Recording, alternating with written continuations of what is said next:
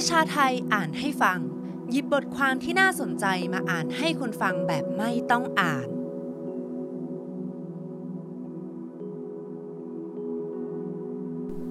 10 ปีเสื้อแดง ย้อนรอยกว่าจะถึงการชุมนุมใหญ่ 12 มีนาคม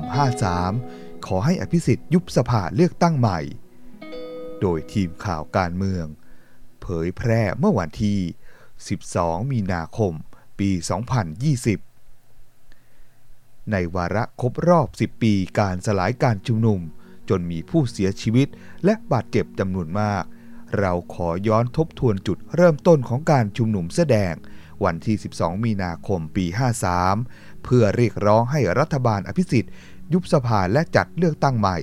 พร้อมย้อนดูพลวัตก่อนหน้านั้น ตั้งแต่ปมยึดทรัพย์ทักษิณ 4.6 หมื่นล้านการเป็นกลุ่มต้านระบอบอำมาตย์และการตั้งรัฐบาลอภิสิทธิ์ในค่ายทหาร กลุ่มปกป้องรัฐบาลจากการเลือกตั้ง กลุ่มต้านรัฐประหารบวกเปรม และไม่รับร่างรัฐธรรมนูญ และปฐมบทชุดแรกในฐานะผู้สนับสนุนทักษิณไทยรักไทย ต้านพันธมิตร และนายกม .7 ยุบสภาเลือกตั้งใหม่ วันที่ 12 มีนาคมปี 2553 หรือ 10 ปีที่แล้วเป็นวันที่เสื้อแดงหรือแนวร่วมประชาธิปไตยต่อต้านเผด็จการแห่งชาติ ชุมนุมโดยเวทีตั้งอยู่บริเวณสะพานผ่านฟ้าหลีลาด และชุมนุมตลอดแนวถนนราชดำเนินกลาง ไปจนถึงลานพระราชวังดุสิต ก่อนขยายไปยังแยกราชประสงค์ในเวลาต่อมา เพื่อเรียกร้องให้อภิสิทธิ์เวชชาชีวะ นายกรัฐมนตรีประกาศยุบสภา และจัดการเลือกตั้งใหม่ แต่กลับถูกสลายการชุมนุม หรือตามภาษาของคออช ใช้ขณะนั้นคือ ขอคืนพื้นที่ กระชับพื้นที่ จนมีผู้เสียชีวิตและบาดเจ็บจำนวนมาก ในวาระนี้เราขอย้อนทบทวนว่า เกิดเหตุผลอะไร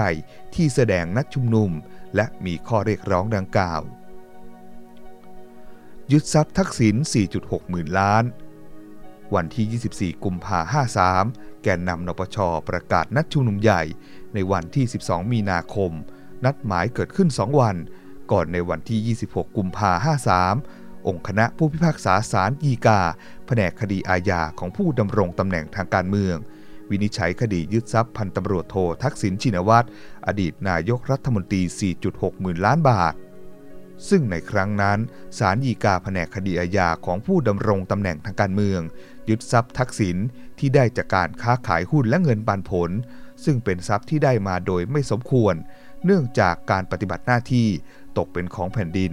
โดยให้ยึดเฉพาะเงินค้าขายหุ้นของบริษัทชินคอร์ปอเรชั่นจำกัดมหาชน ส่วนที่เพิ่มขึ้นหลังจากการดำรงตำแหน่งนายกรัฐมนตรี และเงินปันผลทั้งหมด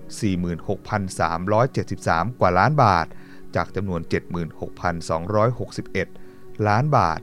และคืนส่วนที่เหลือจำนวน 3,247 ล้านบาท เพราะเป็นเจ้าของกรรมสิทธิ์เงินที่มีอยู่ตั้งแต่เดิม โดยที่ศาลฎีกามีมติเสียงข้างมาก จากการดำเนินการของพันตำรวจโททักษิณซึ่งเป็นการใช้อำนาจในฐานะนายกรัฐมนตรีทั้งสองสมัย โดยมิชอบ เพื่อเอื้อประโยชน์ธุรกิจครอบครัวรวม 5 กรณีคือ 1. พันตำรวจโททักษิณใช้อำนาจเอื้อประโยชน์ให้บริษัท AIS หลังแปลงสัมปทานเป็นภาษีสรรพสานมิตรทำให้รัฐเสียหายกว่า 60,000 ล้านบาท 2. ใช้อำนาจเอื้อประโยชน์ให้บริษัท AIS หลังปรับส่วนลดแบ่งค่าสัมปทานโทรศัพท์ระบบเติมเงิน หรือ Prepaid 3. ได้ประโยชน์จากการแก้สัญญา ให้รัฐร่วมรับผิดชอบค่าใช้จ่าย เครือข่ายร่วมกับ AIS ทำให้ทสท และกสท ได้รับความเสียหาย 4. การสนับสนุนธุรกิจดาวเทียม IP Star เอื้อประโยชน์บริษัทชินคอร์ปอเรชั่นและไทยคม และ 5. สั่งให้ Exim Bank อนุมัติเงินกู้ให้พม่า 4,000 ล้านบาท อื้อประโยชน์บริษัทไทยคม และชินคอปต้านระบอบอมาตย์และการตั้งรัฐบาลอภิสิทธิ์ในค่ายทหาร อย่างไรก็ตามความไม่พอใจต่อระบบการเมืองในขณะนั้น จนมีข้อเรียกร้องให้อภิสิทธิ์ยุบสภา ไม่ได้เพิ่งเกิดขึ้นจากการยึดทรัพย์ทักษิณหากแต่เป็นความไม่พอใจที่สั่งสมมามากกว่านั้น ย้อนไปหลังอภิสิทธิ์ขึ้นเป็นนายก กับข้อคอรหานายกในค่ายทหาร ที่มีข่าวลือว่า หารือจัดตั้งรัฐบาลในค่ายทหารปลายปี 51 นำไปสู่การโหวตในสภาให้อภิสิทธิ์เป็นนายกใหม่พักร่วมรัฐบาลเดิม และสมาชิกของพรรคพลังประชาชนเดิมจำนวนหนึ่ง หันไปสนับสนุนพรรคประชาธิปัตย์หลังคณะกรรมการตุลาการรัฐธรรมนูญมีคำวินิจฉัยยุบพักพลังประชาชน วงเล็บแกนนำรัฐบาลในขณะนั้นพักชาติไทยและพักมัชชิมาธิปไตย รวมทั้งเพิกถอนสิทธิการเลือกตั้งต่อคณะกรรมการบริหารพัก ท่ามกลางการชุมนุมของกลุ่มพันธมิตรที่กดดันอย่างหนักที่ยึดสนามบินสุวรรณภูมิและดอนเมือง การเจรจาย้ายค่ายนี้ดูมีความชัดเจนมากกว่าข่าวลือหลังสุเทพเทือกสุบรรณอดีตแกนนำพักประชาธิปัตย์ผู้เปรียบเสมือนพ่อบ้านจัดตั้งรัฐบาลขณะนั้น ออกมาพูดหลังจากที่อภิสิทธิ์ ประกาศไม่สนับสนุนพลเอกประยุทธ์จันโอชาเป็นนายกรัฐมนตรีต่อ ช่วงหาเสียงเลือกตั้งปี 62 โดยสุเทพบอกว่า ตัวเองเป็นคนไปเจรจากับเนวิน วงเล็บ แกนนำภูมิใจไทยที่ประเทศอังกฤษ และบรรหารศิลปะอาชา แกนนำพักชาติไทยพัฒนา รวมทั้งเจรจากับสุวิทย์คุณกิติ สมศักดิ์คุณเงิน และสุชาติตันเจริญ โดยสุเทพบอกด้วยว่า ตนมีวิธีการเจรจาจนได้รับการสนับสนุน ก่อนจะถึงเวลาลงมติเลือกนายกในสภา หลังจากอภิสิทธิ์ขึ้นเป็นนายกรัฐมนตรีครอบครัวความจริงวันนี้ออกมาเปิดโปงการแทรกแซงการเมืองของอำมาตย์ โดยการรัฐประหารและเปลี่ยนแปลงรัฐบาลในช่วงเวลาที่ผ่านมา และยื่นข้อเรียกร้องต่อรัฐบาลใหม่ใน 4 ประเด็นได้แก่ 1. ดำเนินคดีกับพันธมิตรประชาชนเพื่อประชาธิปไตย ที่ทำการยึดทำเนียบรัฐบาลและสนามบิน 2. ปลดกสิทธิพิรม รัฐมนตรีต่างประเทศ ซึ่งเป็นแกนนำสำคัญและมีส่วนร่วมในการยึดสนามบิน 3. ให้นำรัฐธรรมนูญปี 2540 กลับมาใช้ 4. ให้ยุบสภา จากนั้นจึงเดินสายจัดงานแดงทั้งแผ่นดิน สัญจรในต่างจังหวัด ก่อนจะกลับมาปักหลักชุมนุมใหญ่บริเวณรอบทำเนียบรัฐบาล ในวันที่ 26 มีนาปี 52 ต่อมาในวันที่ 8 เมษายนปี 2552 ก็ประกาศให้เรียกร้องให้พลเอกเปรมตินสุรานนท์พลเอกสุรยุทธ์จุรานนท์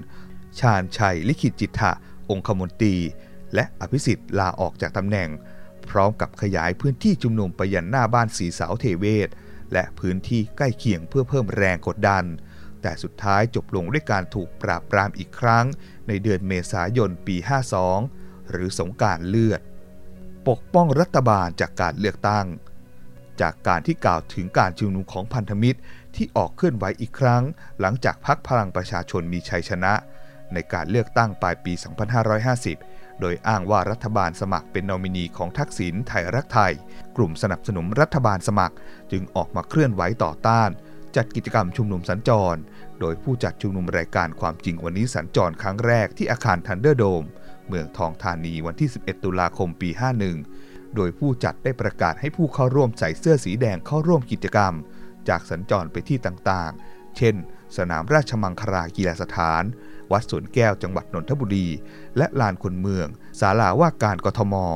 จนกระทั่งสารรัฐธรรมนูญมีมติยุบพักพลังประชาชน พร้อมกับพักร่วมรัฐบาลรวม 3 พัก ในวันที่ 2 ธันวาคม ปี 51 ดังกล่าวต้านรัฐประหารบวกเปรม และไม่รับร่างรัฐธรรมนูญ ย้อนไปอีกครั้งเมื่อรัฐประหาร 19 กันยาปี 49 ช่วงแรกการต่อต้านการรัฐประหารเกิดขึ้นจากกลุ่มกิจกรรมเล็กๆ ที่จัดตั้งกันเอง และค่อนข้างอิสระหลายกลุ่ม โดยมีจุดยืนทางการเมืองที่หลากหลาย คือมีผู้ที่สนับสนุน และไม่สนับสนุนอดีตนายกรัฐมนตรีทักษิณ เช่น เครือข่าย 19 กันยาต้านรัฐประหาร และกลุ่มคนวันเสาร์ไม่เอาเผด็จการ ซึ่งส่วนใหญ่เป็นนักกิจกรรมและประชาชนธรรมดา กลุ่มเหล่านี้ได้เริ่มเปิดประเด็นวิพากษ์วิจารณ์บทบาททางการเมืองของประธานองคมนตรี ในการรัฐประหารและการแทรกแซงทางการเมือง รวมทั้งมีการรวมตัวกันเดินไปประท้วงหน้าบ้านสีเสาเทเวศ ขณะที่กลุ่มผู้บริหารสถานีโทรทัศน์ People Television หรือ PTV นำโดยวีระมุสิกพงศ์จตุพรพรมพันธ์จักรภพเพนแขนัทวุฒิสายเกลือ และเกาะแก้วพิกุลทอง ซึ่งถือได้ว่าเป็นเครือข่ายทักษิณไทยรักไทยโดยตรงในขณะนั้น ออกมาจัดชุมนุมครั้งแรกที่สนามหลวง ในวันที่ 23 มีนาคมปี 2550 วงเล็บ จากนั้นจึงจัดชุมนุมทุกสัปดาห์ โดยจำกัดประเด็นไว้ที่ การตรวจสอบคณะรัฐประหาร ในนามคณะมนตรีความมั่นคงแห่งชาติ หรือคอมช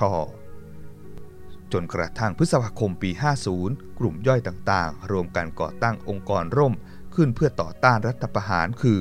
แนวร่วมประชาชนต่อต้านรัฐประหาร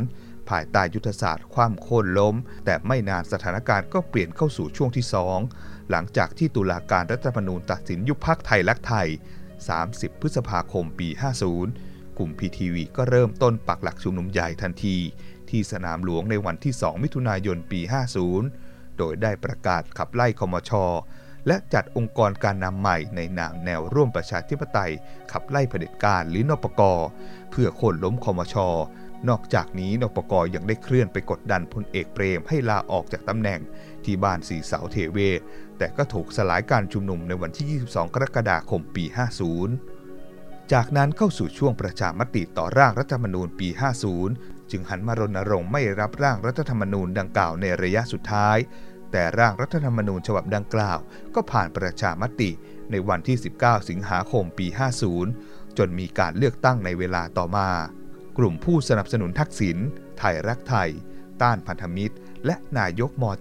.7 อย่างไรก็ตามก่อนการรัฐประหารปี 49 หลังพันธมิตรออกมาเคลื่อนไหวขับไล่รัฐบาลไทยรักไทย โดยมีการรวมตัวและเคลื่อนไหวอย่างเข้มข้น หลังจากที่รัฐบาลประกาศยุบสภา ในวันที่ 24 กุมภาพันธ์ปี 49 และให้มีการเลือกตั้งใหม่ ในวันที่ 2 เมษายนปี 2549 แต่กลุ่มพันธมิตรไม่ยอมรับกระบวนการการเลือกตั้ง ยืนยันที่จะขับไล่พันตำรวจโททักษิณให้ออกจากตำแหน่งอย่างไม่มีเงื่อนไข และต้องการให้เกิดกระบวนการปฏิรูปการเมืองครั้งที่2ก่อนที่จะจัดให้มีการเลือกตั้งใหม่ โดยอ้างม .7 ในรัฐธรรมนูญปี 40 ขอนายกพระราชทาน กลุ่มผู้สนับสนุนทักษิณไทยรักไทยนี้มี 2 กลุ่มหลัก ได้แก่ผู้สนับสนุนที่มีฐานมาจากชนบท เกษตรกรในภาคเหนือและภาคอีสาน ในนามของคาราวานคนจน และผู้สนับสนุนที่เป็นคนรากหญ้าในเมือง กรุงเทพและปริมณฑลประกอบด้วยกลุ่มแท็กซี่ และผู้ขับรถจักรยานยนต์รับจ้าง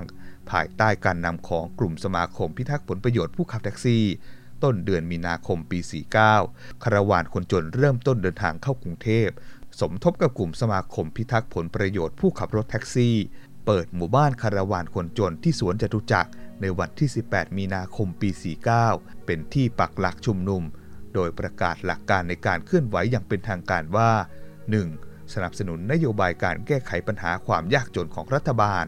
2. สนับสนุนทักษิณ 3. สนับสนุนการแก้ไขปัญหาบ้านเมืองอย่างสันติ ด้วยการเลือกตั้งตามระบอบประชาธิปไตย 4. ร่วมหาแนวทางในการปรองดองคนในชาติ เพื่อเฉลิมฉลองการครองสิริราชสมบัติครบ 60 ปี ของพระบาทสมเด็จพระเจ้าอยู่หัว การดำเนินงานกิจกรรมของคนกลุ่มนี้มีลักษณะคู่ขนาน และพุ่งเป้าไปยันที่การต่อต้านการเคลื่อนไหวของพันธมิตร รวมถึงนักวิชาการปัญญาชนที่ออกมาเคลื่อนไหวการต่อต้านทักษิณปฏิเสธการเลือกตั้ง และสนับสนุนม .7 ขณะที่ 2 เมษายน49 แม้มีการเลือกตั้งเกิดขึ้น แต่ทั้งพันธมิตร และพรรคการเมืองฝ่ายค้านที่บอยคอรดการเลือกตั้งนำไปสู่การแสดงบทบาทของตุลาการพิวัตรที่ทำให้การเลือกตั้ง 2 เมษายน49 เป็นโมฆะผนวกกับการเคลื่อนไหวของกลุ่มพันธมิตร อย่างต่อเนื่องเพื่อทำให้เห็นว่า การเมืองปกติไม่สามารถที่จะดำเนินไปได้อีกต่อไปจนจบด้วยการรัฐประหาร 19 กันยาในที่สุด อย่าลืมกดไลค์ กดแชร์ กด Subscribe แล้วคุณ จะไม่พลาดทุกข่าวสารจากประชาไทย